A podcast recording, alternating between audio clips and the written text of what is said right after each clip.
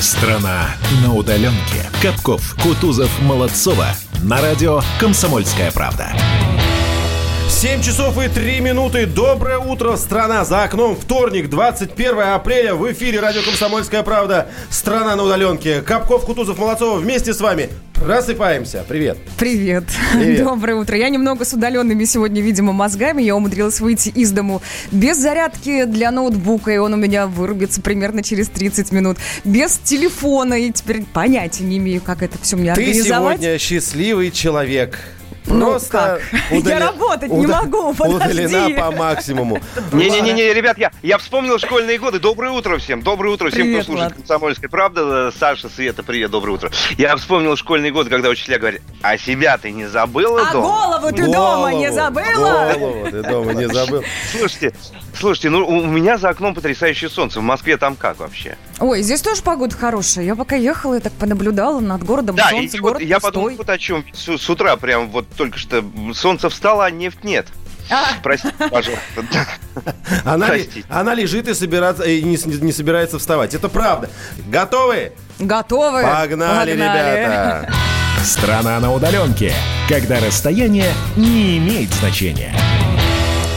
Так, давайте, наверное, обратим внимание на одно из самых заметных вчерашних событий, потому что президент в России Владимир Путин провел совещание по вопросу о санитарно-эпидемиологической обстановке в Российской Федерации. Ну, короче, иными словами, российский президент вчера встречался с вирусологами. Это было большое... Не только, там были и вирусологи, и чиновники, естественно. Да. Это же уникальное было событие такое. Да, все верно. Очень большое совещание, очень много было людей, и много было там чего сказано. Поэтому давайте, пожалуйста, обратим внимание сейчас на эту тему, и из нее вот такие ниточки будем вытаскивать, которые протянем на все 2 часа нашего эфира. Хорошо? Да, естественно.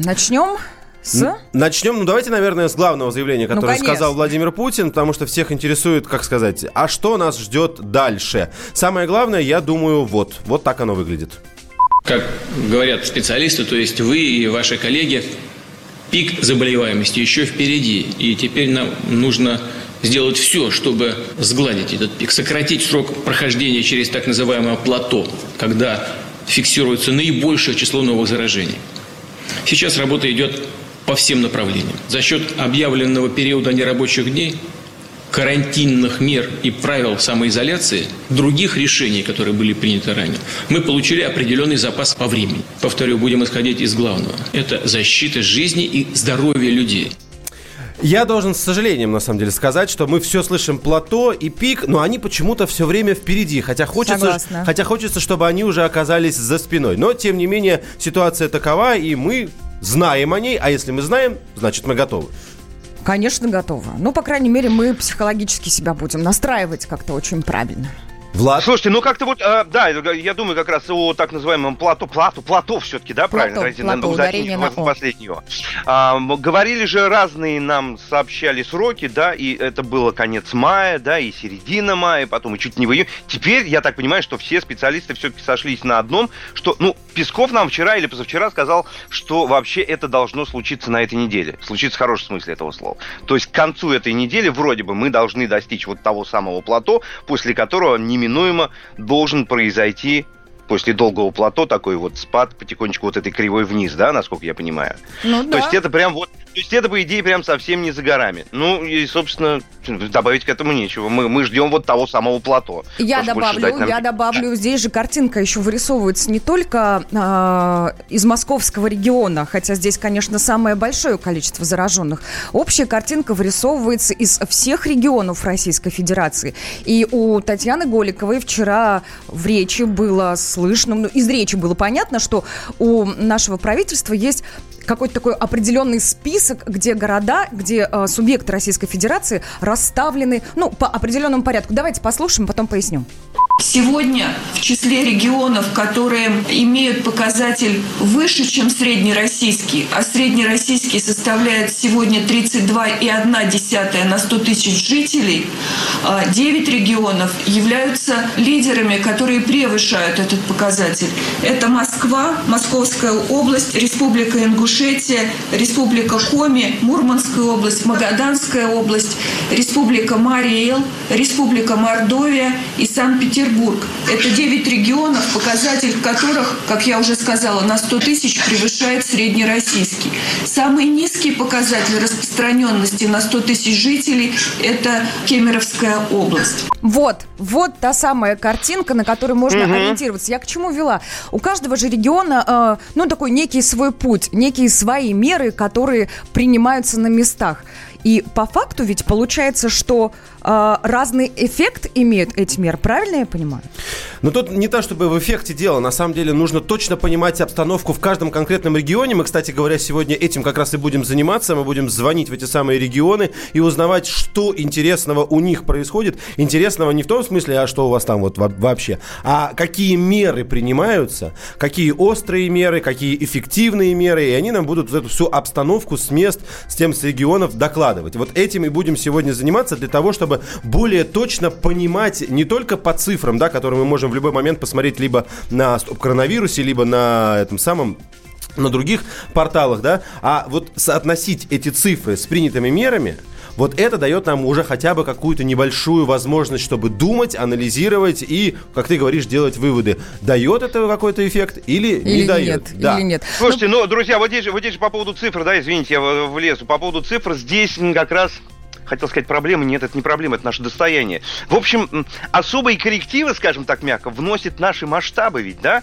Если взять какую-нибудь страну маленькую, Монако, Швейцарию, там, условно говоря, да? Там же просто это все посчитать, потому что площадь маленькая, населения не так много. У нас, как говорят специалисты, некоторые регионы отстают по охвату вирусом, да, населения там на 2-3 недели даже. Не дай бог, чтобы вот так и было, да, там вот на Алтае очень мало сейчас, да, в Кемерово тоже немного совсем. И есть шанс, что какие цифры высокие, допустим, в Москве и в Московской области, эти же самые цифры через пару недель могут перенестись куда-нибудь в Сибирь, опять же, не дай бог, там на Дальний Восток и так далее. Слушайте, я могу лишь добавить, я вчера это выступление, это совещание смотрела от начала до конца, и насколько я поняла, те цифры, которыми, о которых говорили и чиновники, о которых говорили ученые, в общем, они опираются не на абсолютные цифры, а на количество заболевших на 100 тысяч человек. То есть некое такое процентное соотношение. Что на самом деле тоже, мне кажется, не очень правильно. Потому что ведь если у тебя просто маленький округ, то у тебя и соотношение будет маленькое. Или наоборот, я неправильно говорю. Если у тебя больше человек, то у тебя и соотношение может быть маленькое. Там же от многих факторов зависит. От количества тестируемых, да, количество тестов, где все-таки разные. Кстати, по поводу цифр, смотрите, уже более 13,5 тысяч протоколов о нарушении режима самоизоляции. Это параллельная тема такая, да, у нас идет тоже. Было составлено... это мера, да, мы же на нее тоже ориентируемся. Да, период с 11 по 17 апреля, то есть вот за неделю. И общая сумма штрафов на данный момент, до 17, включая 17 апреля, составила 54 миллиона российских, естественно, рублей. Сколько? Вот такая вот. 54 миллиона в Москве? Да. Штрафов мы уже заплатили? Только за 6 дней. Не мы, слава богу, заплатили остальные, но в целом мы. Мы россияне, да. 54 миллиона. Да. А почему 50? Там, наверное, разные штрафы, да? Потому что если 13,5 тысяч умножить на 5 тысяч рублей, то получается чуть-чуть больше. Получается 6 миллионов... 6750. Что-то я неправильно делаю. Подождите. Что ты неправильно делаешь? Там не только 5000 рублей, Саш, сумма-то разная, и там же и юрики, в смысле юридические лица есть, я так думаю, здесь. Да, совершенно верно. Кто-то попал там, да, на 2-3, может быть, нарушений. Там сложная история тоже, поэтому и сумма такая большая. 67, я лишний нолик забыл. 67500, получается там, чуть-чуть поменьше. Ладно, видимо, есть разные штрафы. Хорошо, я еще хотел вам, знаете, что сказать? По поводу цифр давайте сделаем следующим образом. Мы же, в принципе, точно так же, как и все остальные, можем следить за этим выходом на... плато? На равнину, да? Ведь в тот момент, когда количество заболевших день ото дня будет не увеличиваться, а останется хотя бы на одном уровне, мы можем уже фиксировать какую-то ровность, что называется. К сожалению, пока мы сделать этого не можем, потому что у нас за предыдущий день, сейчас пока еще нет статистики за предыдущий день, да, у нас есть за 20 апреля, это 4268 по России. И это, кстати, было меньше, чем за день до этого, насколько я помню. За день до этого было 6, да, серьезно, абсолютно, было 6. ну, с какими-то еще цифрами. Вот, а, собственно, вчера было 4.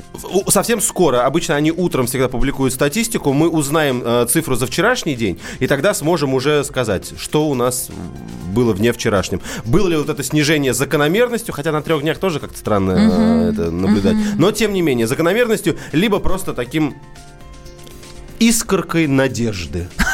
Что же? Ну, а, ну, а почему нет, в самом деле? Ну, почему нет, собственно, да. Искорка надежды и надежды.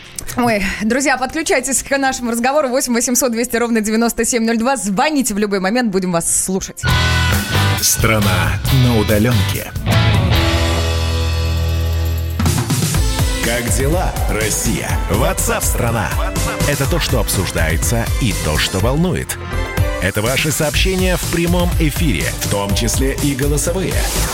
Каждый день с 11 до 15 часов с Михаилом Антоновым. Эфир открыт для всех. Включайтесь. Радио «Комсомольская правда». Радио про настоящее. Страна на удаленке. Капков, Кутузов, Молодцова. На радио «Комсомольская правда».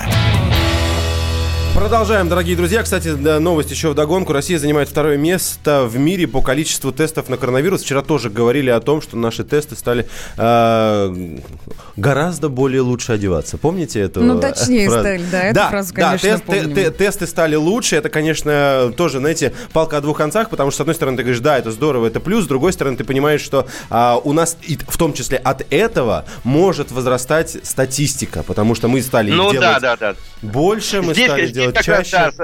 Оптимисты говорят о том, что цифры растут вот не потому, что количество инфицированных вот растет таким образом, да, а именно потому, что тестов у нас стало больше, отсюда вот и такие цифры. Кстати, на вчерашний день, об этом Голикова тоже вчера сообщила, было выполнено в России 2 053 000 исследований. Смотрите, друзья, снова цифра 53, она какая-то магическая вообще в этой статистике получается. Там было 53 миллиона, здесь 2 053 000 исследований.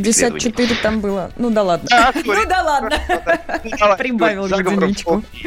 Так, слушайте, возвращаясь к словам и Татьяны Голиковой, заместитель председателя правительства, и Владимир Путин, кстати, после ее выступления сказал, что да, действительно, с Кемерово нужно брать пример. Уж если у них такие низкие показатели заболеваемости, значит, что-то они делают правильно, значит, что-то они делают так, на что остальным регионам нужно обратить внимание и перенимать схему действий. Если вы оттуда, ребята, Сибирь, набирайте нам прямо сейчас 8 800 200 ровно 9702, либо пишите плюс 7 967 200 ровно 9702. Пишите все ваши мнения, пишите, что нужно делать по вашему мнению, пишите, с чем вы, может быть, не согласны. Все, что у вас наболело, пишите. Мы отправляемся прямо сейчас туда, и у нас на связи Кемерово, наш специальный корреспондент Галина Шелгачева. Галина, доброе утро. У вас сколько времени? У вас плюс 4. Плюс 4. Да, доброе утро. У нас уже 12-й час. Да, вам говорим добрый день, от нас говорим доброе утро. Рассказывайте нам, пожалуйста, о том, какая обстановка у вас. Вас похвалили, мы вас с этим поздравляем, если да можно, конечно, в этой обстановке так выражаться. Спасибо. Ну, у нас обстановка действительно, наверное, получше, чем во многих регионах. У нас на сегодня, не знаю, может быть, всего 56 заболевших, но, к сожалению, вот за сутки 9 человек добавилось. Угу. И пока только 1 человек скончался. Угу. Ну, у него первый тест был отрицательный, поэтому... Галина, вот во всей этой статистике, которую мы, в принципе, уже называли, интересует нас следующее. Какие меры ввели, да, чтобы как-то посмотреть на то, как у вас работает руководство региона, как на это реагирует население, чтобы мы вот, могли анализировать? Вот смотрите, во-первых, у нас все, кто приезжает в регион, сразу отправляются на самоизоляцию. Это вот те самые пресловутые 14 дней. 9 блокпостов, соответственно, со всех сторон в область все, кто въезжает, получают эти самые предписания. Либо Галь, домой, простите, это независимо откуда приезжает человек, да, вообще просто любой въезжающий в регион человек попадает сразу вот в эту историю, правильно я понимаю? Да, то есть на поезде, на самолете, на машине из Новосибирска, из Томска, с Алтая, неважно, откуда приехал, все, будь добр, самоизолируйся. Ох, ничего себе. Ну да, может быть, достаточно это строго, но статистика показывает, что все-таки это действенно. Так, верно? Конечно, конечно. У нас регион, скажем так, очень промышленный, поэтому ряд предприятий остановить в принципе невозможно. Uh-huh. Вот на этих предприятиях люди продолжают работать, разумеется, с масками, средствами гигиены, температуру измеряют каждый день, все это проводится. Их работодатели обеспечивали всем этим? Или как-то народ сам озадачивался и покупал в аптеках? В большинстве случаев, то есть на больших, на крупных предприятиях, там все это выдается. Круто. Да. Угу. Вот. А те, кто может работать на удаленке, те, разумеется, уже давным-давно на нее перешли. Минимум контактов стараются соблюдать. Кто-то просто говорит, я не хочу находиться в городе, мне страшно, я могу работать из дома, я уеду на дачу. Угу. И уезжают, действительно уезжают. Галь, скажите, пожалуйста, а пропускной режим в Кемерово не вводили? Может быть, электронные или бумажные пропуска для передвижения по городу? Нет, сейчас нет. У нас только в нескольких городах есть ограничения по передвижению, но, насколько мне известно, там нет до сих пор тоже никаких пропусков. Угу. Галь, и последний вопрос. Есть ли какие-то вот решения и действия властей, с которыми население не согласно? Ну, говорит, что-то перебор. Как вообще, реагирует население на все это? Ну, естественно, я думаю, у нас так же, как и везде, есть люди, которые откровенно не верят в коронавирус.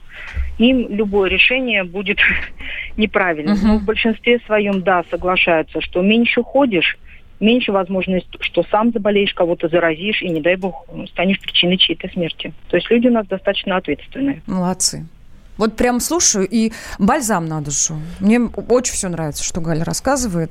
Действительно, стоит брать пример. Спасибо большое. С нами на связи была Галина Шелгачева, наш корреспондент из Кемерово. Я напомню нашим слушателям, если кто-то прямо сейчас к нам присоединился, что вчера на совещании чиновников, вирусологов и Владимира Путина было сказано, что Кемерово лучший регион по показателям заболевших коронавирусом у нас в Российской Федерации. Прям похвалил регион.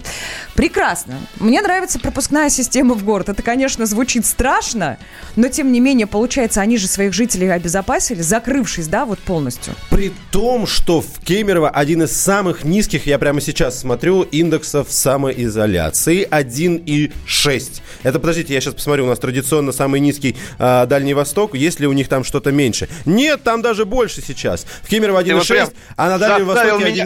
Меня тоже полезть в эту таблицу и смотреть, потому что мне тоже стало интересно, где и чего происходит. Ну, да, кстати, цифры именно такие. 1,6. Я по всей России не вижу сейчас меньшего показателя, серьезно. А Владивосток, как обычно же, они там? 1,7. Ух ты. 1,7, серьезно. Вот рядышком есть в Томске 1,8, а 1,6 в Кемерово. Я сейчас еще поприближаю разные части нашей страны, посмотрю, может быть, где-то пропустил, но пока говорю, что это самый низкий показатель. Так, а мы идем дальше. Но тем временем, коллеги, пока вы считаете циферки, смотрите на них, самоизоляции, все полиция Екатеринбурга, это не прямо сейчас, не за выходные, выявила, насколько я помню, да? Выявила более 100 нарушителей режима самоизоляции. Выходные дни, кстати, субботы. Собственно, что происходит в Екатеринбурге, у нас есть возможность узнать прямо сейчас. С нами на связи корреспондент в Екатеринбурге Свечков Данил. Данил, доброе утро. Да, доброе утро. Доброе утро, привет. Данил, смотри, у нас получается такое совещание с регионами сегодня. Селекторное совещание. Ответственно к нему подходим. Конечно, ответственно. Расскажи, пожалуйста, как обстоят дела в Екатеринбурге, какие меры принимались у вас?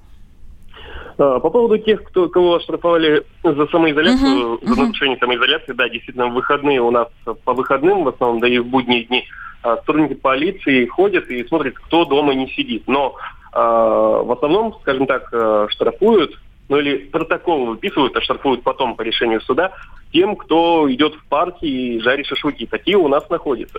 У нас пока не введена никакая система, с QR-кодами или пропускная система. Нет, у нас пока все на доверии. Просто власти призывают граждан. Не выходите лишний раз на улицу, если вам не надо на работу, не надо погулять с собакой, не надо в аптеку сходить или в продуктовый магазин. Или за экстренной какой-нибудь медицинской помощью, вроде зубной боли, обратиться. Данил, такого у нас пока нет. Данил, а скажи, пожалуйста, твое личное восприятие происходящего, это доверие оправдано? Люди с доверием относятся к этим рекомендациям и действительно не выходят? Либо, доверили, мы сами дальше подумаем, как нам поступать. Приведу элементарный пример.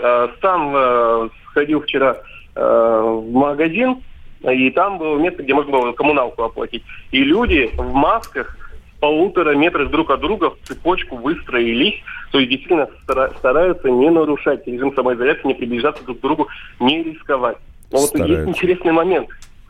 Вчера у нас губернатор подписал указ о том, что алкоголем теперь, в режим самоизоляции, с 19 часов вечера и до 10 утра торговать нельзя будет. То есть хочет человек вечером выпить, а негде, нечего купить ему будет. И, скажем так, это у многих вопросы вызвало. А зачем это надо? А почему вводится такая мера? Как она поможет в борьбе с коронавирусом? Есть такое мнение, у меня в том числе, что это необходимо, чтобы люди не собирались. Потому что очень часто можно заметить, что люди куда-нибудь вечером после работы, а у нас многие предприятия все-таки работают, собираются в магазинах, что-нибудь там покупают вроде пива и стоят, общаются. Вместе, да? В компании. Да. Угу. Знаете, это... я еще добавлю. Дань, смотри, какая история. Тут ведь продажа алкоголя в России выросла примерно на 20%. Там некоторые говорят и о 30%, но такая достаточно большая сумма. Как бы ни получилось так, что, может быть, коронавирус-то мы победим, но ценой печени и почек. Видимо, поэтому, извините, что я вот с Молодцова, такой формулировкой выступила. Да? Жестко зашла сейчас. Ну, серьезно. Ну, поберегите вы свое здоровье. Понятное дело, что времени свободного сейчас много. Состояние психологическое такое у нас сложное. Ну, давайте книги читать. Всяк лучше для здоровья, ну серьезно. Слушай, хорошая мера, мне нравится. Я, кстати, алкоголь как скрепа. Понимаете, вот это вот ощущение? Ну, то есть запрещается покупать алкоголь, потому что он собирает людей. Здесь даже не о здоровье идет речь. Ну, а как? Ну, то есть, как бы люди собираются... Ребят, а вы понимаете самую парадоксальную ситуацию, да? Мы позвонили, значит, Данилу в Екатеринбург. Да, в Екатеринбург. И обсуждаем с ним темы алкоголя. Не, ну у них мера была принята вот буквально вчера. Почему бы это не обсудить? Сейчас слушайте, еще будем... мне кажется, правильно, потому что Данил, мне кажется, правильно совершенно сказал. Вот после рабочего дня есть же традиция где-то, да, приютиться немножечко, может быть, в скверике. Вот так, и запрещено. И это плохо. Вот, чтобы этого не было после 19:00, хотя кто нам мешал, нашим людям, в смысле, сходить в магазин в 6 или в 5 часов. Я себе представляю такую картинку. Плохому научит Влад у нас, да? Идите в 6 в магазин. Так, давайте нашему корреспонденту из Екатеринбурга, Свечков Данилу, скажем большое спасибо, другу, большое спасибо. Ну, а нашим слушателям напомню наши координаты, потому что все, Екатеринбург теперь тоже может подключаться, может, у кого-то есть что сказать на новопринятые меры по запрету продажи алкоголя с 19 часов вечера. 8-800-200 ровно 9702. Это наш студийный номер телефона. WhatsApp и Viber +7 967 200 ровно 9702. Друзья, мы рады будем любым вашим мнением, так что пишите, пожалуйста. Страна на удаленке. Георгий Бофт. Политолог, журналист, магистр Колумбийского университета, обладатель премии «Золотое перо России» и ведущий радио «Комсомольская правда». Авторскую программу Георгия Георгиевича «Бофт знает». Слушайте каждый четверг в 17:00 по московскому времени. А что такое деньги по сравнению с большой геополитикой? Мы денег тут не считаем. Страна на удаленке. Капков, Кутузов, Молодцова. На радио «Комсомольская правда». 7:33 в российской столице. Мы продолжаем. Это «Страна на удаленке». С вами Капков, Кутузов, Молодцова. Здрасте, доброе утро. Подсоединяйтесь. Доброе утро, здрасте. Влад у нас на самоизоляции. Подключайтесь также к нашей YouTube-трансляции. Там вы сможете не только нас слышать, но и видеть. Ну и, дорогие друзья, вы знаете что? Я предполагаю, что вы немножко засиделись на самоизоляции. Вы каждый день придумываете все новые и новые способы занимать себя, окружающих, детей, близких, родных, бабушек и дедушек. И всем нужно придумывать разные занятия. Так вот, что мы придумали здесь на радио «Комсомольская правда». Рассказывайте нам о том, что и как вас занимает в эти дни. Творческие подходы. У нас мы сделали специальный конкурс, марафон, да как угодно это называйте, таланты-самоизолянты. Самоизоляция – самое время для того, чтобы себя реализовать. Хоть как, поете, танцуете, пляшете, рисуете, лепите, мастерите, все что угодно. Фиксируйте на пленку, присылайте нам. Ударим давайте творческой энергией по коронавирусу. Радио, говоря проще... Говоря проще, если вы накреативили всего, а наверняка время на это есть, потому что времени сейчас много, да, все сидят по домам и не знаете, что с этим делать, это могут быть стихи, какие-то видео, какие-то сценки, театральные постановки с детьми, я не знаю, и так далее, и прочее. Все это присылайте, пожалуйста. Обязательно, значит, поставьте хэштег «Таланты самоизолянты», одним словом, «Таланты самоизолянты», и размещайте во всех социальных сетях, или присылайте к нам на WhatsApp или на Viber, можно также в директ Инстаграма Радио КП, кстати, WhatsApp и Viber, номер прежний, +7 967 200 97 02. Мы обязательно расскажем у вас в эфире, когда все получим, прослушаем, просмотрим. Ну, а лучшие таланты самоизолянты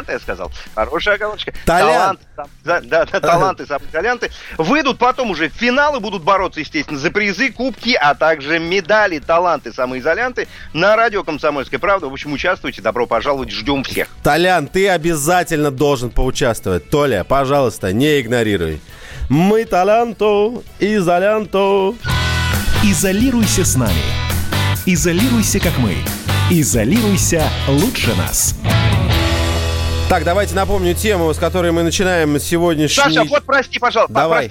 Вот, секунду, здесь важный момент. Да, дело в том, что, смотрите, режим самоизоляции, это вот свежая новость совсем прилетела, режим самоизоляции по стране может... ключевое слово «может» распространиться и на майские праздники, а также рабочие дни между ними, между вот майскими, да, и Днем Победы. Это наиболее вероятный сценарий, который сейчас обсуждают федеральные власти. К чему они в итоге придут, нам пока непонятно, но, судя по всему, наверное, если об этом начали говорить, начали писать, соответственно, скорее всего, такое решение будет принято. Но, вот, но здесь, Влад, помнишь, такая же ситуация, как с парадом, когда мы со Смирновым разговаривали, с нашим Димой Смирновым, специальным корреспондентом в Кремлевском пуле, когда уже, наверное, ни для кого это не секрет, только лишь вот разве что официально не заявили. Естественно, достаточно всего лишь 3 дня в первой половине мая назвать нерабочими, и изоляция продолжается на полмесяца. Так что, конечно, да, это похоже на правду. И вот сейчас об этом чуть более официально заговорили, хотя, опять же, мы не имеем никаких сейчас заявлений. Я думаю, что, помнишь, вчера мы со Смирновым говорили, что он сегодня либо на этой неделе, либо на следующей, мы увидим еще одно обращение, что уже с официальным подтверждением того, как будет выглядеть первое начало мая. Будем ждать...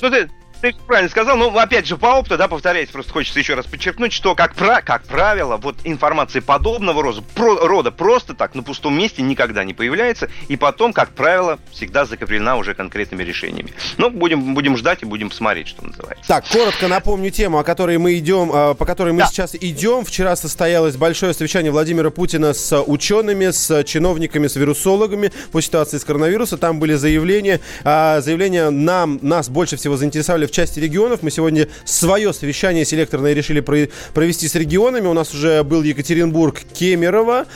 И, соответственно, сейчас самое время для того, чтобы нашими корреспондентами стали вы, дорогие слушатели. Вот как вы можете это делать. Вы присылаете свои сообщения на номер +7 967 200 97 02. Уже вижу их. Сейчас дайте мне буквально пару секунд, и мы их зачитаем. Напомню лишь остальные средства связи. Коллеги. 8 800 200 97 02 это номер прямого эфира, и WhatsApp, Viber +7 967 200 97 02. У нас звонок есть телефонный, да, если я правильно понимаю? Есть, сидя телефонный звонок есть, да. Давайте, Светлана на связи с нами. Тезка твоя. Свет, доброе утро. Алло. Светлана, вы откуда? Да, я... Доброе утро. Доброе утро, вы откуда? Рассказывайте нам. Я из Кемерово. Так. Вот, прекрасно. Расскажите, пожалуйста, все то, что говорил и наш корреспондент, все то, что вы видите из окна, все подтверждаете, у вас все те же самые меры, вы хорошо все соблюдаете. Вот у нас, наверное, типичный российский городок, нам, наверное, везет русская авось, потому что ваш корреспондент прав, у нас самый низкий уровень самоизоляции. Угу. Это я говорю. Я, корреспондент Капков. Партии, это не важно. Перекрывают сигнальными лентами. Эти ленты срываются здесь же, парки кишат народом, дети катаются, гуляют кучки тинейджеров, и вот самоизоляции как бы не наблюдается. Поэтому мы надеемся действительно, что нам просто везет. А вы лично какие правила соблюдаете? Вы прям сидите, не выходите, только в магазин или на работу, если работаете? Да, я работаю педагогом, работаю на удаленке, в город по минимуму, по необходимости. Спасибо. Подождите, я не хочу отпускать Свету. Давайте еще городов. Секундочку. Я понимаю, она твоя тезка. Вы с ней родственные души. Слушай, мы столько обсуждали удаленку, удаленное обучение, но со стороны родителей и учеников, а тут тебе педагог говорит про удаленку, а ты говоришь, не надо. Ну, не надо, так не надо. Ха! 8-800-200-97-02. Звоните нам. У нас сегодня селекторное совещание из регионов. Звоните, говорите, откуда вы, и рассказывайте, какие у вас меры, как они, по-вашему, действуют на ситуацию с распространением вируса, как они на вас действуют лично. Конечно, нам очень интересно ваше личное мнение. Вот, пожалуйста, смс-сообщение. Смс-сообщение, конечно, по старинке говорю. В WhatsApp нам прислали. Добрый день. О, тоже из Кемерово. Кстати, может быть, Светлана. А, нет, подписывается. Вот, Николай. Смотрю на улицу, и, походу, никаких мер не предпринимается. Машин много, люди гуляют, закрыты все торговые развлекательные центры, кино и так далее. ГАИ катаются и оповещают о том, чтобы все сидели дома. Ходят волонтеры, раздают бумажки какие-то. Может, это сам в магазин какой-то предлагают. Может, не те волонтеры. Реклама какая-нибудь, да? Чтобы кого-то штрафовали, не слышал. Пока обходимся разъяснениями. Это хорошо. Кстати, тут надо отметить еще раз, что у нас Кемеров действительно на хорошем счету, но не в абсолютных значениях, а в процентном соотношении. Потому что, несмотря на то, что в Кемерово есть заболевшие, я вам сейчас прям дам, где это было. Вот, самые,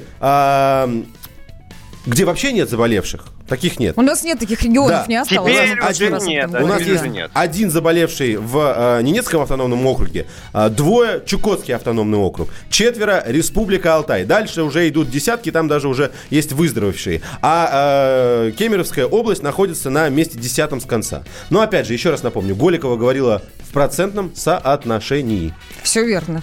Все верно. Слушайте, вот еще свалилось только что сообщение. В Перми самоизоляция почти на ноле. Так, сейчас посмотрю. Ноль, сейчас говорят. Посмотрю. Я, кстати, нашел самоизоляцию еще хуже, чем в Кемерово. Это был Абакан, 1,5. Пока еще 1,4 нигде не встречал. Сейчас посмотрю на Пермь. Может быть, вы нас немножечко обманываете. 8-800-200-97-02. Наш студийный номер телефона. Звоните, друзья, высказывайтесь. Под капотом. Лайфхаки от компании «Супротек». С вами Кирилл Манжула. Здравия желаю.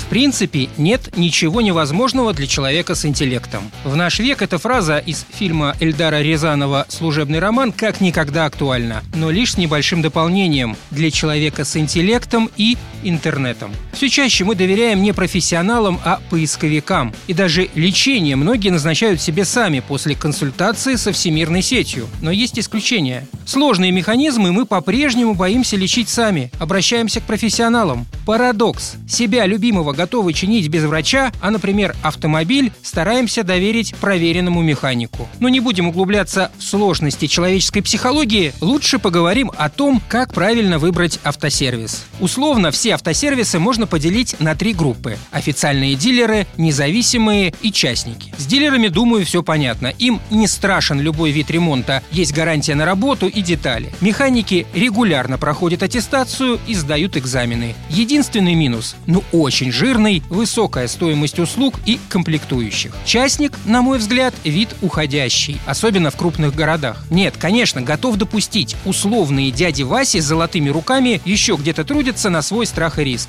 Но лично я таких уже не знаю. Итак, остается последняя и самая, на мой взгляд, интересная группа – независимые сервисы. Они лишены, как официалы, привязанной клиентуры с гарантийными автомобилями. Поэтому им приходится все время привлекать новых клиентов качеством и различными скидками. Законы рынка здесь работают на полную. Персоналу выгодно делать хорошо, чтобы люди обращались к ним снова и снова. Цены в таких автосервисах значительно ниже. Однако, как вы понимаете, всегда есть исключения, и здесь велик шанс нарваться на халтуру. Поэтому, приехав в незнакомый сервис, обратите внимание на стенд с информацией. Там должны находиться сертификаты и лицензии. По моим наблюдениям, в хорошей автомастерской механики редко сидят без дела. Тут как в ресторане. Если в обеденное время нет клиентов, то повар не ас. И еще в стоящем автосервисе вам никогда не запретят наблюдать за процессом. Про договоры и акты даже говорить не буду. Это уже давно золотое правило. И всегда обращайте внимание на гарантию. Так, например, на детали гарантийный срок не может быть менее 3 месяцев, а на покраску он должен составлять целый год. На этом пока все. С вами был Кирилл Манжула. Слушайте программу «Мой автомобиль» сегодня с 10 до 11. И помните, мы не истина в последней инстанции, но направление указываем верное. Спонсор программы ООО «НПТК Супротек». Под капотом. Лайфхаки от компании «Супротек». Страна на удаленке. Рубль падает. Цены растут. Нефть дешевеет. Бензин дорожает. Кажется, что наступает нелегкое время.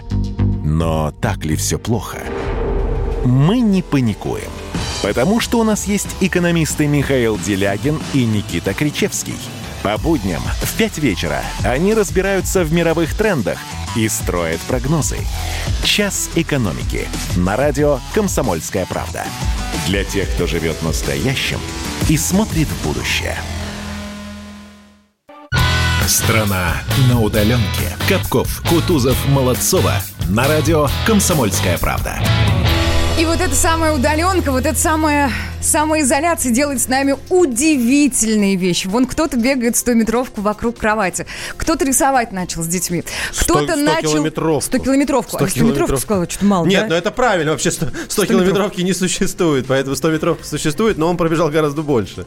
Но он молодец, вот, и вы большие молодцы, уж сколько видела в соцсетях, когда наши люди, не скучая дома, ну, что-то такое интересное и классное создают. Кто-то поет, кто-то стихи читает, кто-то картины повторяет, кто-то подушки к себе цепляет и фотографируется. Друзья, мы решили, что ваши таланты нам очень важны и нужны. Мы вот прям действительно решили творчеством ударить по коронавирусу. И радио «Комсомольская правда» объявляет марафон талантов самоизолянтов.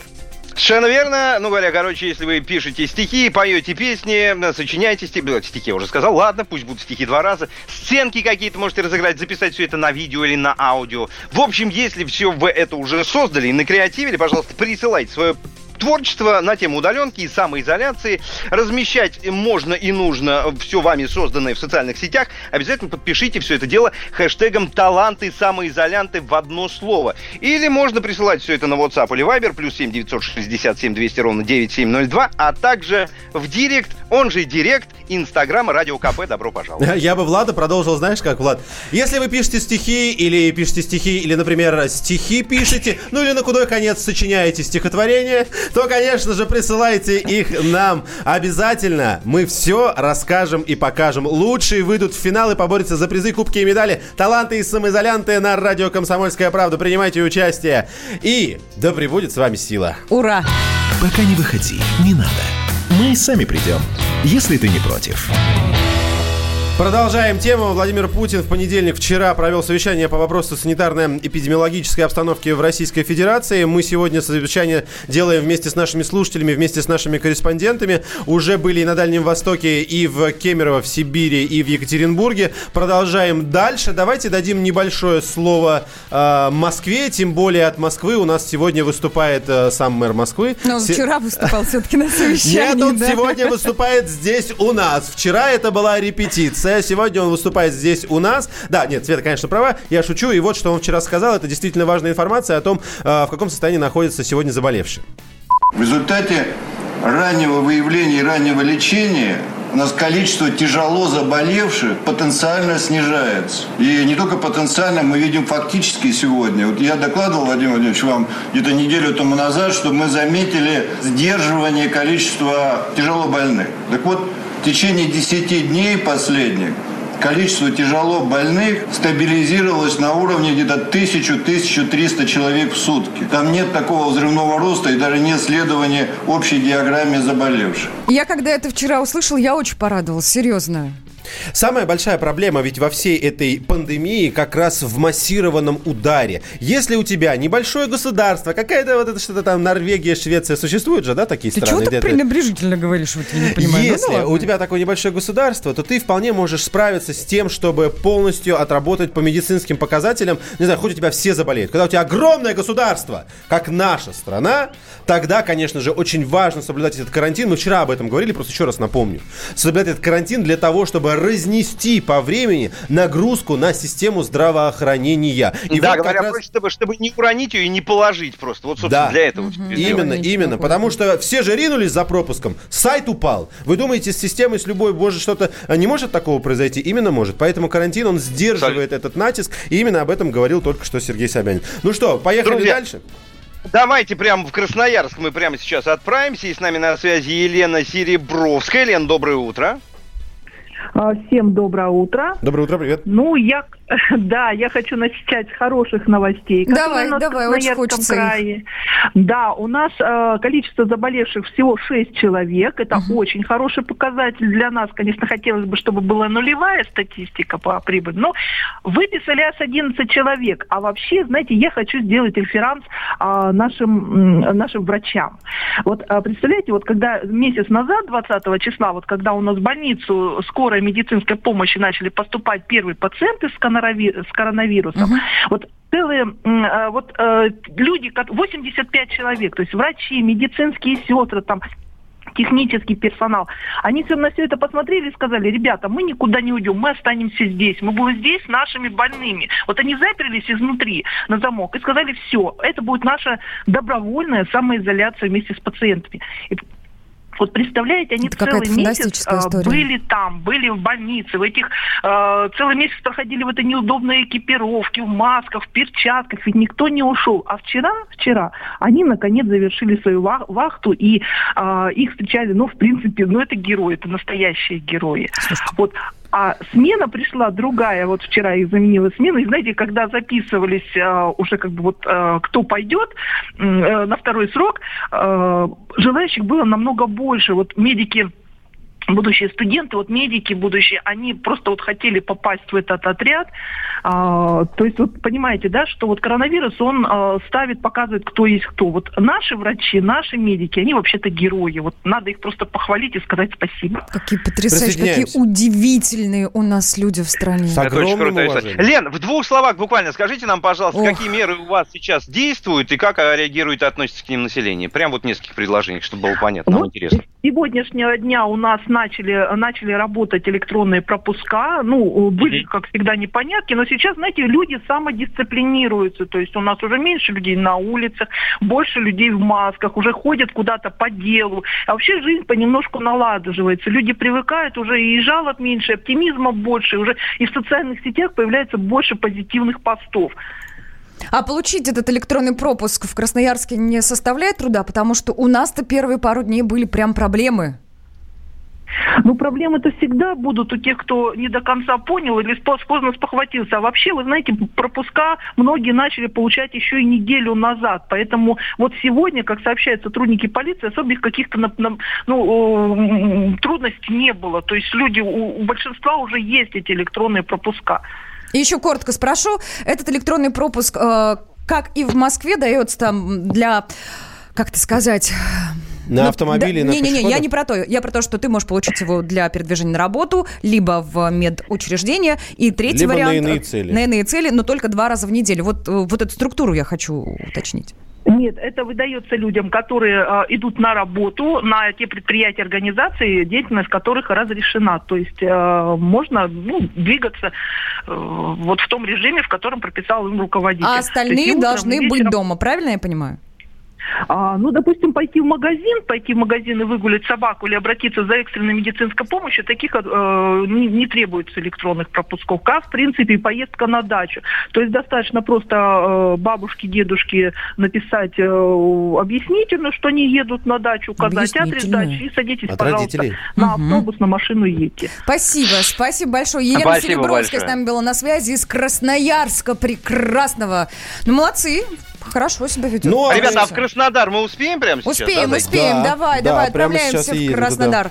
Егор Казаков с нами на связи, наш корреспондент в Краснодаре. Егор, привет! Доброе утро. Рассказывай, Егор, какие меры применяются и как реагирует население? Ну, у нас вообще карантин введен. Это самая жесткая мера, пожалуй, в стране. Ее ввели для того, чтобы побыстрее справиться с этой заразой, чтобы наш же курортный край. Вот, это нам хочется все-таки успеть к...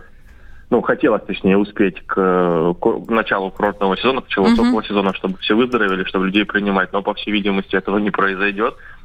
Вот, поэтому у нас пропуска на въезд в каждый город. То есть блокпосты, да? Заехать посты внутри городов, 6, вот, в частности в Краснодаре 6 штук стоит. Они работают практически весь день, за исключением с 10 до 16 этого времени, когда у нас введено беспропускное окно и относительно свободно можно перемещаться. Это некое послабление, которое сделали, потому что мы уже четвертую неделю в карантине. В каком режиме можно выходить на улицу? Вот я сижу дома, хочу выйти, что я должен сделать? Смотря куда вы хотите выйти. Хочу не на работу, по другим целям. Ну, в магазин, например, да? Давайте, в магазин. Я предполагаю, что в магазин можно без пропуска, но я имею в виду, что, в принципе, расскажи, пожалуйста, как, в принципе, устроено, что я должен сделать? Ну, вообще у нас есть 3 типа пропуска, и если вы живете в Краснодаре, например, ну или просто в каком-то городе, если внутри города надо перемещаться, то есть пропуск зеленого цвета, но в Краснодаре он желтый. Так. Вот, надо его получить. Это есть пешеходный пропуск, есть автомобильный пропуск. Если у тебя есть автомобильный пропуск, то пешеходный не нужен, как бы на тебя автомобильный действует. Вот. И, собственно говоря, если тебя остановит патруль, то ты показываешь этот пропуск и говоришь, что я вот иду по важным, суперважным делам, и, значит, это... А сколько раз в неделю можно выйти по суперважным делам? Нерабочим? Сколько хочешь. Но если есть пропуск, то уже, в принципе, цель не важна, правильно? Нет, ну, как бы, знаете, там вообще все равно спрашивают, зачем вы идете, потому что предполагалось изначально по задумке властей, что эти пропуска нужны для того, чтобы на работу перемещаться. Ну, понятно. Но будет странно, если кого-то остановят, а он скажет, а я иду к любовнице, да? Слушайте, Саша. Что? Ну, погодите. Любовница старая, у нее диабет, ей срочно нужны лекарства. Егор, подожди, скажи, пожалуйста, вот очень... Ну, заговорить, да, вот как-то после этих слов хочется еще больше позитива. Смотри, скажи, пожалуйста, в Краснодаре, ну, понятно, что погода всегда разная, год на год не приходится, но среднестатистическое открытие вот этого купального сезона летнего, да, это в каких числах происходит? Это когда? Май, июнь, что это? Ну, смотри, не официально, просто вообще. Если про среднего человека говорить, то где-то середина июня. А особо закаленные начинают купаться в мае. Да. Я вот, например, 1 мая начинаю купаться. 2 месяца в запасе еще есть. Спасибо. И давайте будем надеяться, что у вас все вовремя это произойдет. Спасибо. Примечко. Егор Казаков с нами был на связи. Краснодар тоже отдельный привет передаем. Ребят, пишите, какие у вас впечатления от введенных мер властями. 8 800 наш студийный номер телефона. 200 ровно 9702. WhatsApp и Viber +7 967 200 ровно 9702. Пишите. Страна на удаленке. Первая радиогостинная страны. Вечерний диван. На радио «Комсомольская правда».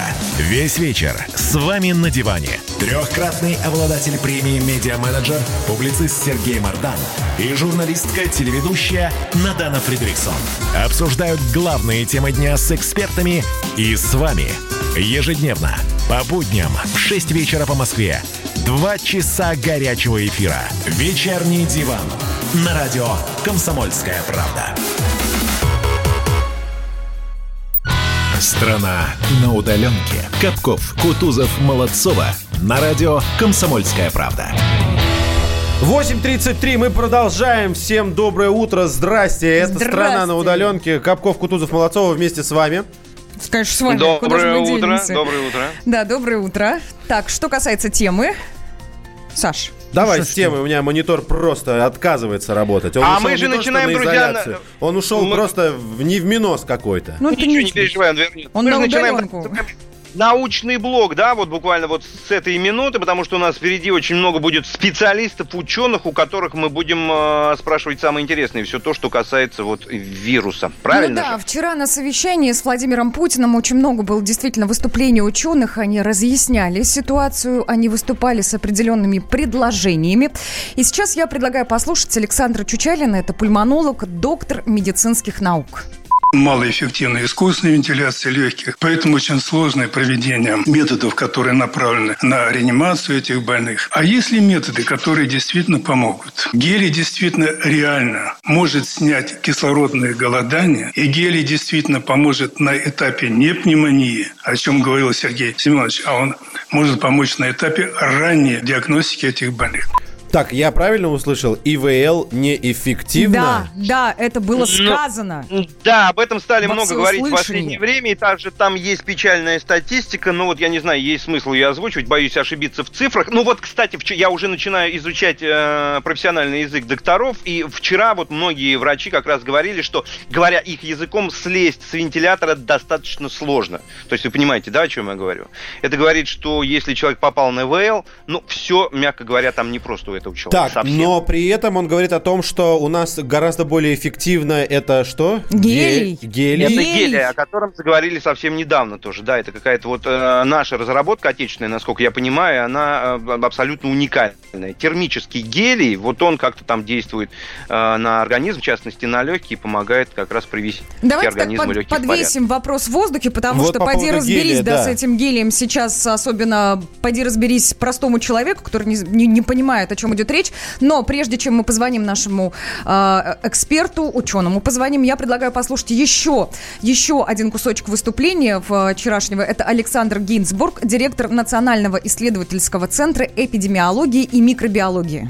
Этот опыт показывает, что примерно только 30% переболевших имеют такую сыворотку, которую можно использовать для лечения тяжело больных. То есть титры вируснейтрализующих антител там вполне достаточны. 2/3 сывороток для этого непригодны, хотя там содержатся довольно-таки большие титры антител к самому вирусу. То есть из этого следует, что вирус очень хитрый. Вирус хитрый, это я вчера услышала. Я на это обратила внимание. И что меня действительно задело, только 30% тех людей, которые переболели, имеют, правильные, скажем так, антитела, способные потом другим справляться с болезнью. Мы вчера эту тему, кстати, активно обсуждали. Помните, когда говорили о коллективном иммунитете? И про плазму. Конечно, и про то, что уже стали брать анализы на антитела. Вот срочное сообщение. Не срочное, даже, скорее всего, не... Давайте. Только что просто упало. 3 человека в Москве вылечились от коронавируса после переливания плазмы. Об этом заявила заммэра Ракова. Про плазму. Я хотел сказать о том, Свет, ты сказал, правильные, антитела. Неправильные, наверное, в определенном количестве их должно быть много. Так, у нас после этих двух синхронов у меня, по крайней мере, один вопрос точно есть. Я пока не понимаю, что у нас с ИВЛом и почему гелий, и что это такое, почему он эффективней. И плюс, соответственно, с качеством плазмы, где ее брать и каким образом, и насколько она эффективнее. Потому что даже вот после заявления заммэра мне просто мне хочется понять, вот после этого переливания это вот происходит вау, моментально, магически. Я, конечно, утрирую, но тем не менее. То есть это происходит там в 2 раза быстрее, в 3 раза быстрее, в 1,5 раза быстрее. Насколько быстрее это происходит? Или можно вообще такие формулировки там устраивать? Давайте с этими вопросами разбираться, очень важно. Да, с нами на связи Виталий Васильевич Зверев, научный руководитель НИИ вакцин и сывороток имени Мечникова-Рамны. Виталий Васильевич, здравствуйте. Доброе утро. Доброе утро. Доброе. Первый вопрос, который я только что, слушатели, может быть, вы тоже слышали, обозначил. Что такое гелий, термический гелий, который эффективнее, чем искусственная вентиляция легких? Наверное, речь идет о том, что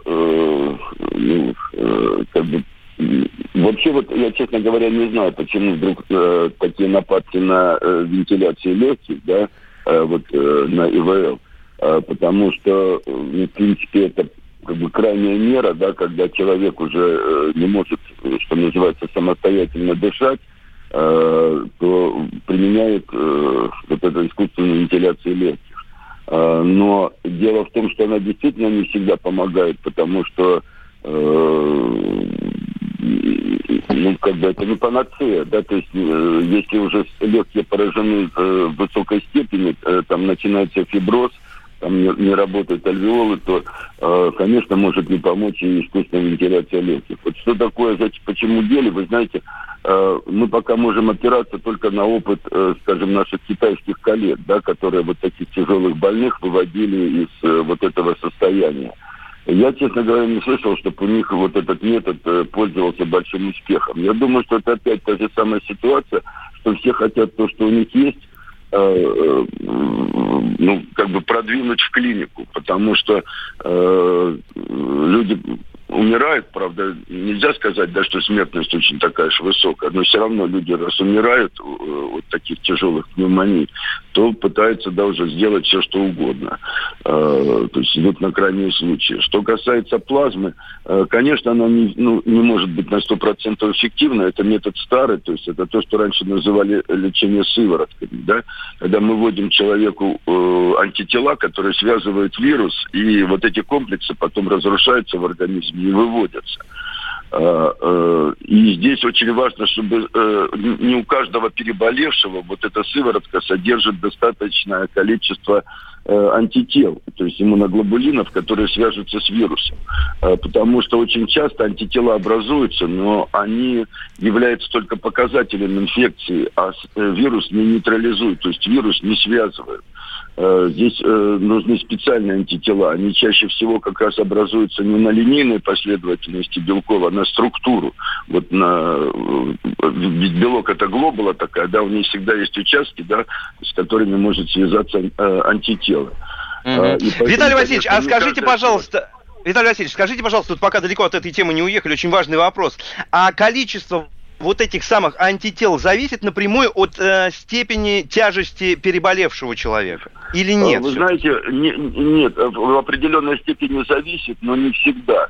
Но наверняка у тех, кто переболел бессимптомно, вот количество вот этих самых антител, оно, вероятнее всего, оно меньше, чем у тех, кто перенес это заболевание более тяжело. Но здесь еще вопрос, понимаете, в том, что это должен быть абсолютно здоровый человек, раз, да, что у него не должно быть никаких... сопутствующих заболеваний, да? Сопутствующих заболеваний, что у него, я ж не говорю, да, там, про ВИЧ, про гепатит и вообще, да, то есть это должен быть абсолютно здоровый человек, да, чтобы можно было взять у него плазму. Ну, судя по тому, как нам клиницисты докладывают о том, как происходит, то есть от плазмы одного человека может хватить только на 2-3, да? Угу. То есть не больше. Значит, не такой уж высокий уровень антител вот в этой самой плазме. Я думаю, что сейчас перейдут к приготовлению препаратов иммуноглобулинов, то есть выделению самих уже антител, тех вот, которые необходимы. Как это, например, делают при клещевом энцефалите. Там тоже уже давно не плазму переливают, а сам препарат иммуноглобулинов, вот тех антител, которые образуются в организме, да, человека. Ну, там немножко другая ситуация. Там животных иммунизируют вот этим самым. А вот, кстати, Виталий Васильевич, а скажите, пожалуйста, на ваш взгляд, вот на это сколько времени может уйти? Ну, понятно, что плюс-минус точных сроков невозможно дать, тем не менее. Ну, вы знаете, вообще обычно несколько раз вводят вот эти самые препараты, но они ведь могут давать еще аллергические реакции, то есть вот то, что называется сывороточная болезнь, поэтому их вводят постепенно, да, то есть специальный метод введения таких вот препаратов. Ну и я думаю, что, я так себе представляю, я сам в клинике не работаю, но я так думаю, что несколько раз человеку надо вводить, и, скорее всего, это вводится людям, не с легкой степени заболевания, а людям уже с тяжелой симптоматикой. Виталий Васильевич, вот. Смотрите, до вчерашнего дня не было сообщений о том, что вирус мутирует. И вот вчера было сказано, что произошла мутация, из Индии пришло это сообщение. Нам что теперь, ждать новой волны заболеваемости? Нет, я думаю, что ничего ждать не нужно, потому что там, честно говоря, вот сейчас прям пойду в интернет смотреть, что там за мутация. До этого тоже было несколько мутаций, но они не влияют на свойства вируса, понимаете? Есть мутации, которые меняют структуру, да, вирусного белка, а есть те, которые эту структуру не меняют, никак не влияют на...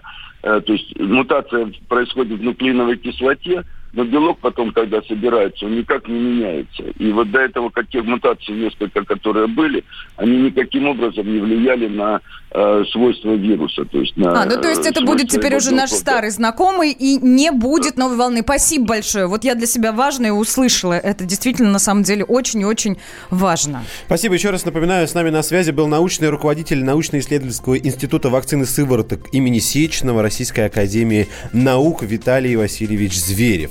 Спасибо. Вот, конечно, честно, я не просто разбираться, но мы стараемся. Терминология сложная, да, конечно, мы же не вирусологи. Тем более, как вы видите, среди ученых тоже нет единого какого-то мнения. Кто-то полностью уверен в том, что термические гели – это то, что нас может спасти. Кто-то говорит, что, возможно, это не панацея.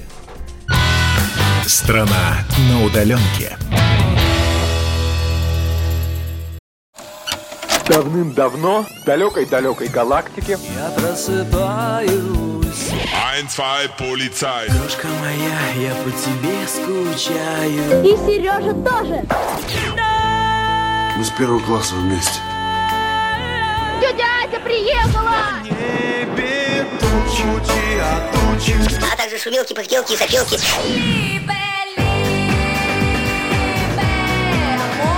Это не ностальгия, у нас просто память хорошая. Мы услышали одну фразу или песню, почувствовали вкус, который мы называем вкусом детства, уловили запах и тут же мысленно перенеслись на несколько лет назад. По выходным я, Михаил Антонов, на радио «Комсомольская правда» вспоминаю вместе с вами, как это было в программе «Дежавю» в 11 часов вечера по Москве, каждую субботу и каждое воскресенье. Hasta la vista, baby.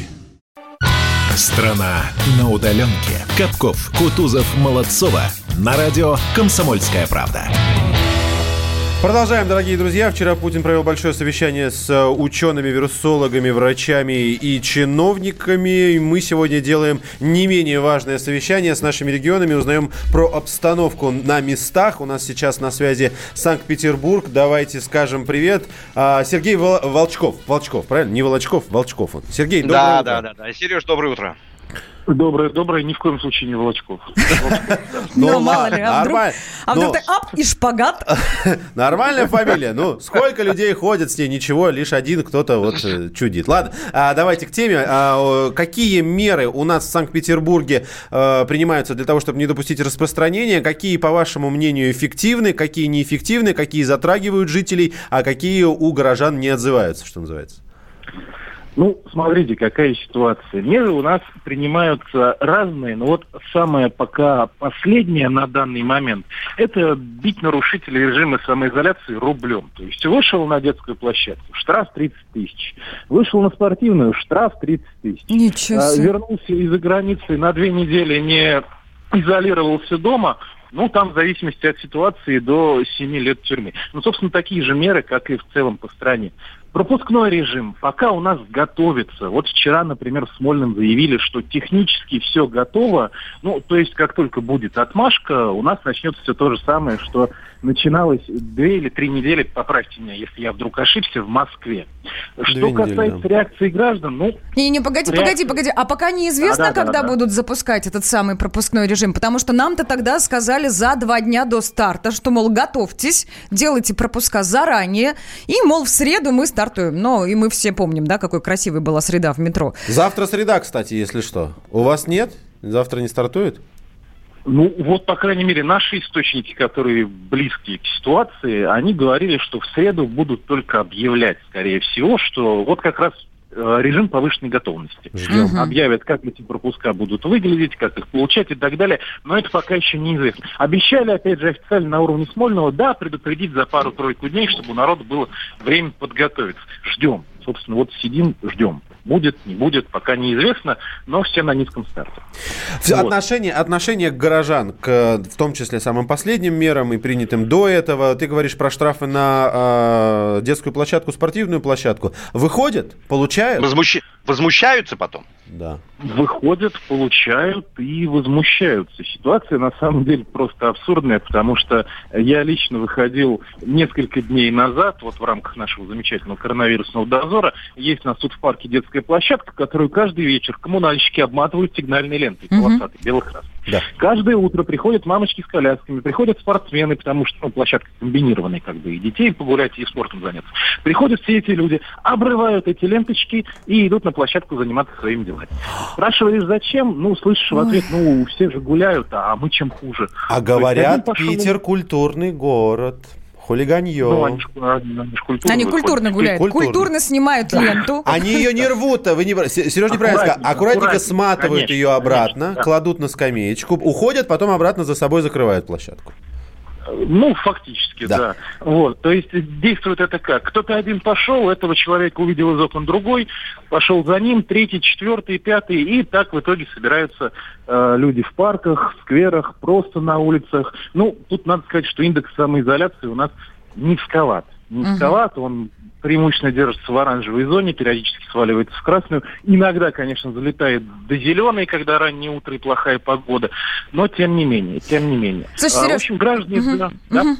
Закончу мысль, извини, перебила. Ну, в общем, граждане возмущаются и достаточно активно. Ну, а куда деваться? Так, вот, вернусь. Я вчера слышала, что будут открываться две новые обсервации в Питере. Одна, по-моему, в Ленэкспо, это будет на 1500 человек открытая обсервация. Одна, вторая, не помню, где там человек на 500.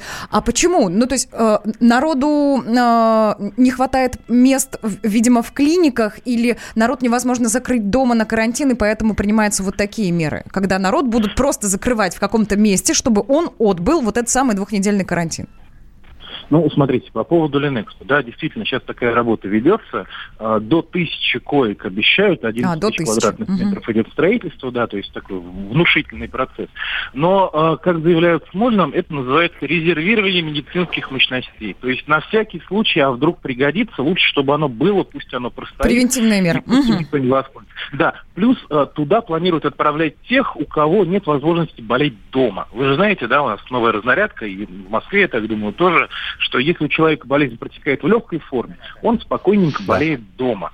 Вот, то есть в клинику его направляют. Да, это везде практически, да, сейчас. Слушайте, а в Питере же наверняка много еще осталось этих коммунальных квартир, да, вот этих, ну, больших, где в одном коридоре очень много, получается, пересекается людей, соседей. Видимо, поэтому и делают обсервации. Да, да, или тех, у кого, например, маленькие дети или пожилые родственники живут в квартире, то есть, ну, где не изолируешься нормально. Вот этих людей планируют отправлять в... Ленэкспо, как раз, когда все это будет закончено. То есть нет такого, что паника, у нас забиты все клиники, они, конечно, забиты, но потому что маршрутизация, наверное, не очень хорошо выстроена. Вот, обсерватор Репина, да, это как бы следующая очередь, тоже в том же самом поселке, второй пансионат готовится принимать тех, кто не хочет соблюдать карантин, только это же будет не добровольно, а принудительно. Спасибо большое. С нами на связи был Сергей Волчков. Сергей, удачи, здоровья всем вам. Здоровья, конечно. Да, Санкт-Петербургу привет большой. Кстати, коллеги, пока Сергей говорил, я посмотрел на индекс самоизоляции. В частности, в Санкт-Петербурге было 2,8 вот полчаса назад, а сейчас стало 3,3, между прочим. Так что они вот... больше остаются по домам. 8-800-200-97-02. Телефон прямого эфира. Позвоните прямо сейчас. Расскажите, откуда вы и какие у вас обстоят дела за окном. У нас, смотрите, я хотел вам накинуть парочку сообщений. Где они? Вот, а то убежали. В Твери. У нас так. В Твери все нормально. Больных все больше. Люди гуляют, заводы работают. Бани и парикмахерские тоже работают. На детских площадках много детей. Бардак, короче, заключает 62-й. Или вот еще, пожалуйста, Челябинская область. Большинство предприятий работают. Изоляция фактически нулевая. Сейчас посмотрим, какой у вас индекс самоизоляции. Я пока напомню, что прямо сейчас можете позвонить нам 8-800-200-97-02. Это телефон прямого эфира. Будьте человеком, который расскажет, как у вас в регионе обстоят дела. И с мерами, которыми принимаются, и с отношением к этим мерам. Ну, потому что это два фундаментальных вопроса. Для всех тех, кто пишет сообщения, еще раз напомню, куда вы их отправляете. Да, плюс давайте. 7-967-200-97-02. Индекс нашел? Нет? Нет, сейчас еще только открываю. Открывай. Слушай, у меня открыт. Индекс какого города вы ищете? Скажите, пожалуйста, я вам сразу скажу. У меня Челябинск. Челябинск. Челябинск. Это такой удар в спину сейчас мне, я бы даже сказал, знаете, так неожиданно прозвучал. В Владивостоке 1,7, кстати говоря, в один из самых низких. И в Барнауле 1,7, между прочим. А в Кемерово 1,4. Вот мы же сегодня много про Кемерово говорили. Ну, несмотря на более-менее благополучное 1,4. Друзья, мы же в следующем часе будем встречать Арину Шараповой. Да, но будем Арину Шарапову встречать не здесь, в студии, а то так прозвучало, будем встречать. Мы, конечно, бы с радостью, прям буквально с хлебом и солью бы. Мы же все вместе находимся здесь, да, благодаря технологии. Да. Да, мы традиционно отправимся в гости кому-то, так что вы, дорогие наши слушатели, ни в коем случае не пропустите, буквально через 6 минут. А у вас нет такого ощущения, что на нас идет цунами? Рушится рубль, рушится экономика. Сегодня последняя новость, просто страшно смотреть. Я не исключаю самые дикие варианты. Ну, например... Наша гениальная, в кавычках, Госдума наплевала на указания президента. Проснулись от того, что вломились в дверь, забрали оружие. Начали проклинать заново мужчин. Там уголовных дел море, газеты все трещали. Но он же в Госдуме, чего удивляетесь? Вылилось это всеобщий хайп. «Человек против бюрократии». Программа Владимира Варсовина. «Гражданская оборона» на радио «Комсомольская правда». Каждый вторник в 5 вечера по Москве.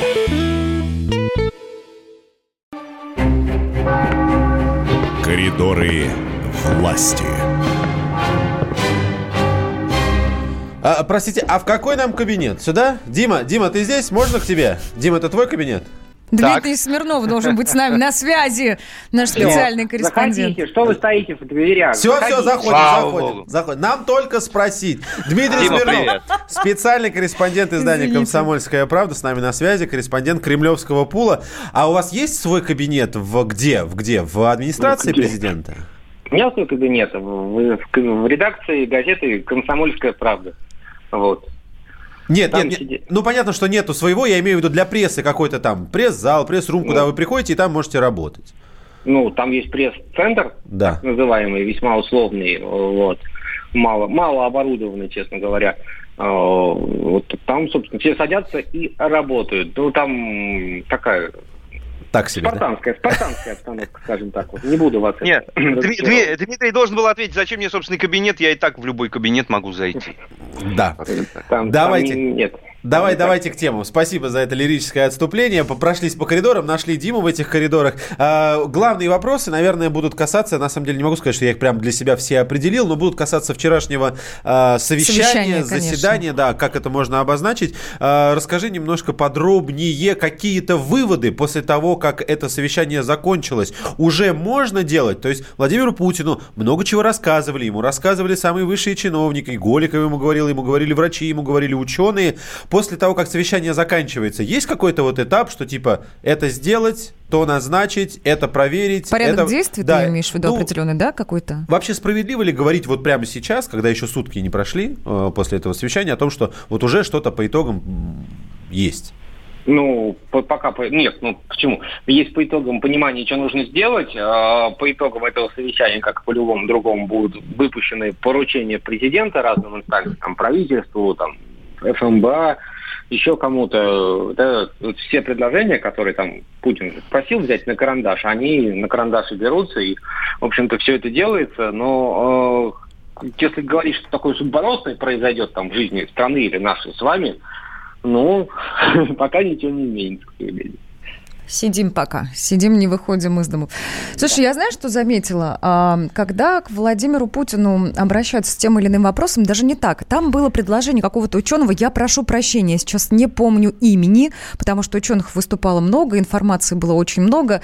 И он рассказывал, что нужно максимально упростить тесты, вот прям максимально упростить, чтобы приходили люди, прям кровью с пальчика так бац, и все, и ты уже знаешь, заражен ты, не заражен, что вот такая должна быть система.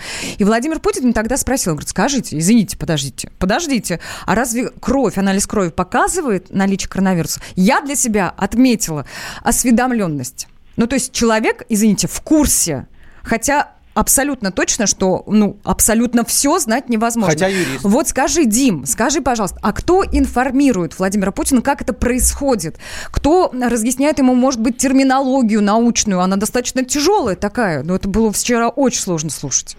Вчера, я согласен, да, это было сложно слушать. Там 2 недели назад, когда было такое совещание, те же самые, другие, в частности, некоторые эти ученые, они еще как-то сдерживали себя, да, отвечали на поставленные вопросы и спросили там, какой прогноз. Они мялись, говорили, через 2 недели мы посмотрим, да. А вчера-то они почувствовали такую власть и пошли читать лекции, да, и там... видимо, ощущали себя, которые не ученые, немножко где-то в аудитории мединститута.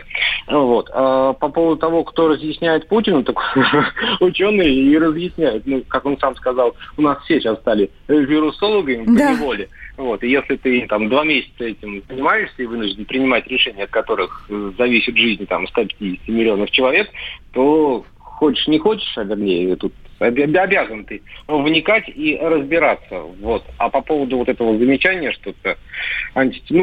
мне кажется, это общее место уже всем набило оскомину, что не определяется по крови, только антитела. Антитела пока не запущены. Но вчера ему, кстати, рассказывали, что в ближайшее время мы планируем начать выпуск как раз, чтобы были доступны тесты, показывающие наличие антител. То есть в Сколково уже, по-моему, стали это делать. 4300 стоит сделать тест на антитела.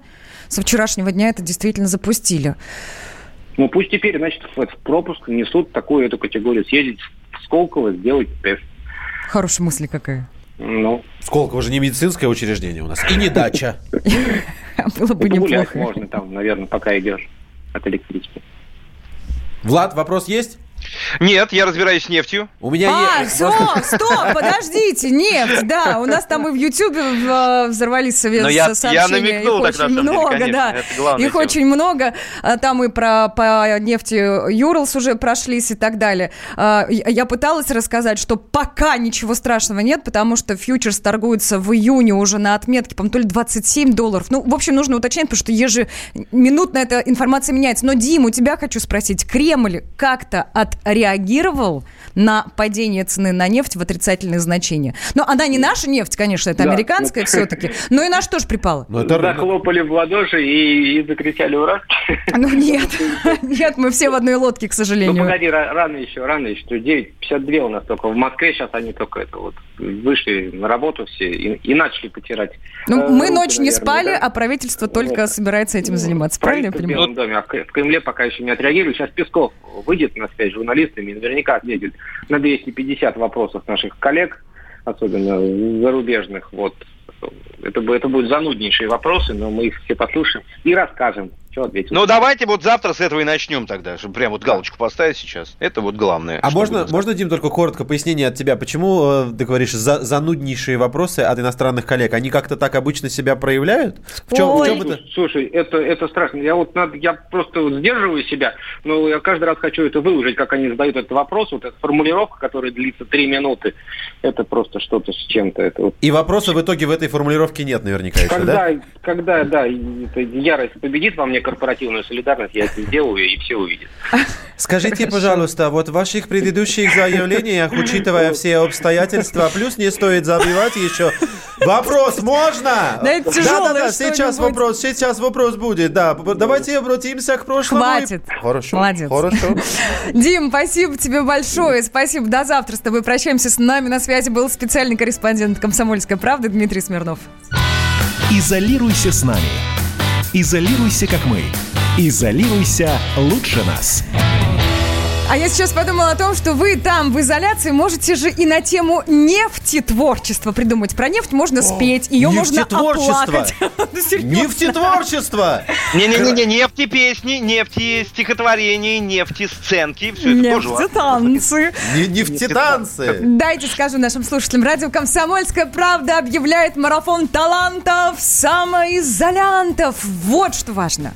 Мы таланты. Да, друзья, в общем, записывайте, креативьте, все это делайте, стихи, песни и так далее и прочее. Публикуйте свое творчество на тему удаленки и самоизоляции во всех соцсетях с хэштегом «Таланты самоизолянты». Или присылайте на WhatsApp или Viber, или в Instagram прямо вот нам в директ. Радио КП. О самых заметных, конечно же, расскажем в эфире и раздадим призы. «Таланты самоизолянты» на радио «Комсомольская правда» уже стартует. Ребята, обязательно принимайте участие. Ну а мы с вами прощаемся, наше время закончилось. С вами были Александр Капков, Влад Кутузов, Света Молодцова. До скорого, великая страна! Пока! Пока! Страна на удаленке. Рожденный в СССР. По матери я из Рязани, по отцу из Тамбова. Доктор исторических наук. Будем раскидываться друзьями, враги придут на наши границы. А потом у них может возникнуть мысль эти границы еще и пересечь. И просто... Николай Платошкин. Мы же с вами сверхдержава не потому, что мы большие, не потому, что у нас ракет много, а потому, что от мнения русских очень много зависит, понимаете? Николай Платошкин. Каждую пятницу на радио «Комсомольская правда». В 6 вечера по Москве подводит итоги недели и говорит. Ничего, абсолютно ничего, просто нифига, кроме правды.